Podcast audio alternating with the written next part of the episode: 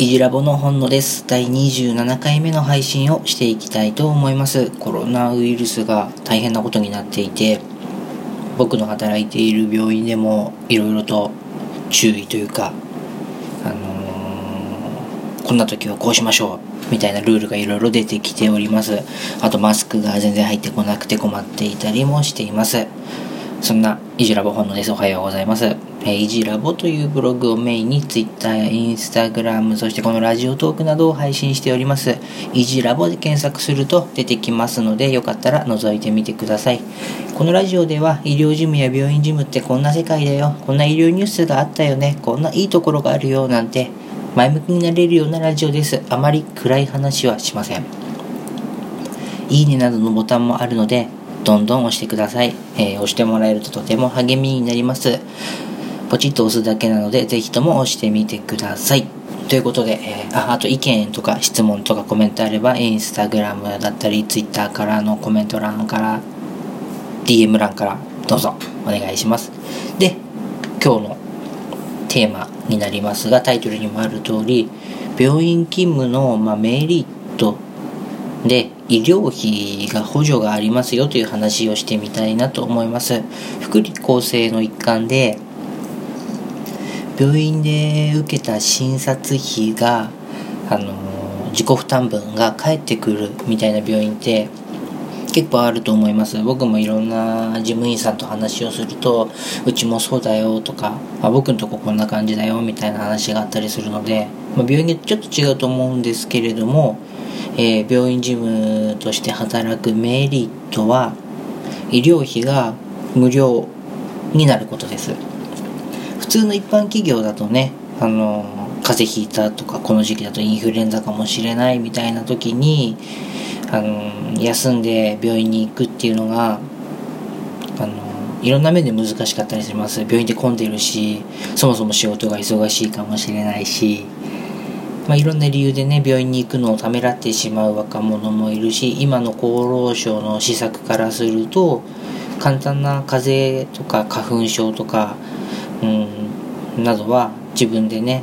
薬局に行って済ましてよみたいな流れもあるのも事実です。ですが病院で働く事務の人はね、あの診察の最後とかにちょろっと先生のところ受診してちょろっと診察をしてもらって、えー処方を書いてもらって薬をもらえるなんていうことができるのはとても隠れたメリットじゃないかなと思います。あのまあ、いろんなね細かいルールは病院によって違うと思いますが、うん、外来受診くらいだったら帰ってくるところが多いんじゃないかなと感じています。正確にはタダになるって言い方ではなくて支払った、えー3割分とかの自己負担分っていうのが返ってくるというものになります。厳密にはね給料で返ってくるのでちょっと編集入っちゃいました。えー、と厳密にはね全額仮に3000円かかったとしても給料で3000円っていうのが返ってくるのであの税金の分ですね。3000円払っても3000円収入が増えたら、まあ、3000円分の税金が取られるので、まあ、ちょっとだけね全額負担とは言えない。っていうのはまあ裏事情として置いておきますが、まあ、そういった事情もあります。で病院によってはあの入院費用だったり差額室と言われるベッド代みたいのも出してくれるところもあるみたいです。あとは逆に金額がね月々、えー1万円までとか2万円までってみたいな、あのルールを設けてるとこもあるのでこの辺はそれぞれの医療法人が独自でルールを設けているので自分の働いている病院のルールを確認したりするのはいいんじゃないでしょうか。ああとねあの年会費みたいのを別で取っているみたいなところもあったのであの月々500円とか1万円月々500円を払うともう病院かかり放題みたいな、まあ、これはねそれぞれあるので確認してみましょう。で、えー、と僕もね喉がちょっと痛い時とかあのランニングをしていて足だったり膝がちょっと痛いなって時に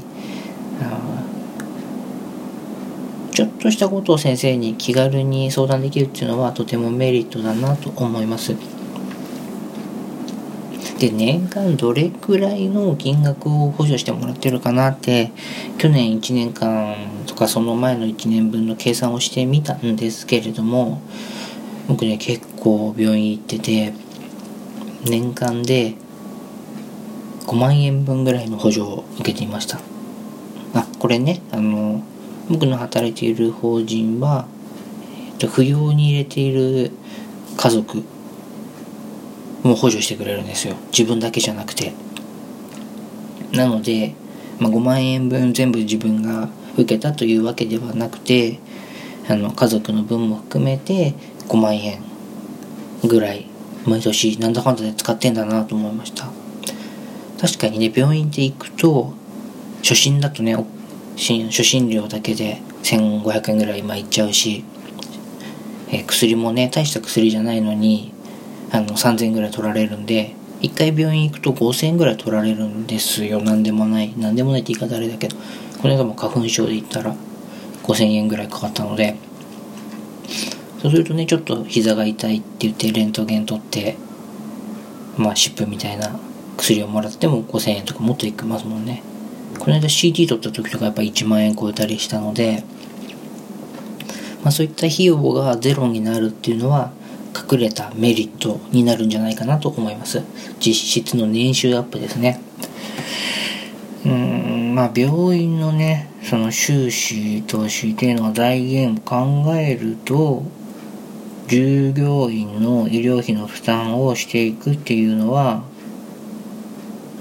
メリットとデメリットがあってメリットは当然患者数が増えるってところですでもデメリットはその3割分を補助していかなければいけないというところで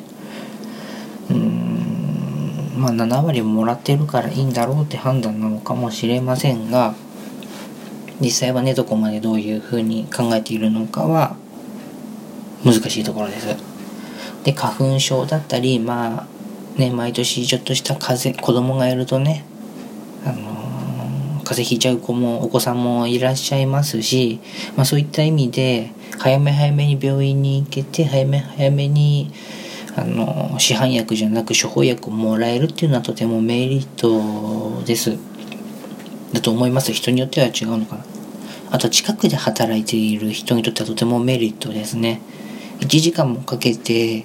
病院に通っている人がわざわざ休日だったりにその病院に行くかって言われるとまたそこはメリットデメリット考えなきゃいけないんですけれども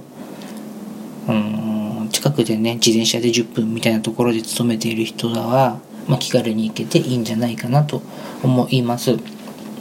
なので医療事務とか病院事務をこれからやりたいなって思う中で収入がちょっと低いよなってネックになっている人は自分がどれくらいあの病院に行くかっていうのを考えておくとこの辺は隠れた収入アップのポイントになります。ので、えー、検討の一つにしてみてもいいんじゃないでしょうか。今日はねこういった病院で医療費が補助になるところがあるからまあ、メリットでいいんじゃないのっていう話をさせていただきました。で、最後、お知らせですが、診療報酬改定というのが2020年の4月に、あの、診療報酬が改定されまして、ブログの中身が、あの、新旧がぐちゃぐちゃになっていますので、えー、そこだけ注意してください。徐々にね、直していくので、直したところにはタグで、あの、診療報酬対応済みみたいなタグが付けられるので、そこを一緒に確認してもらえると幸いです。それではまた明日お会いしましょう。いじラボの本野でした。え、ー、と、またね、あの、風には気をつけてください。それでは、会しましょう。失礼します。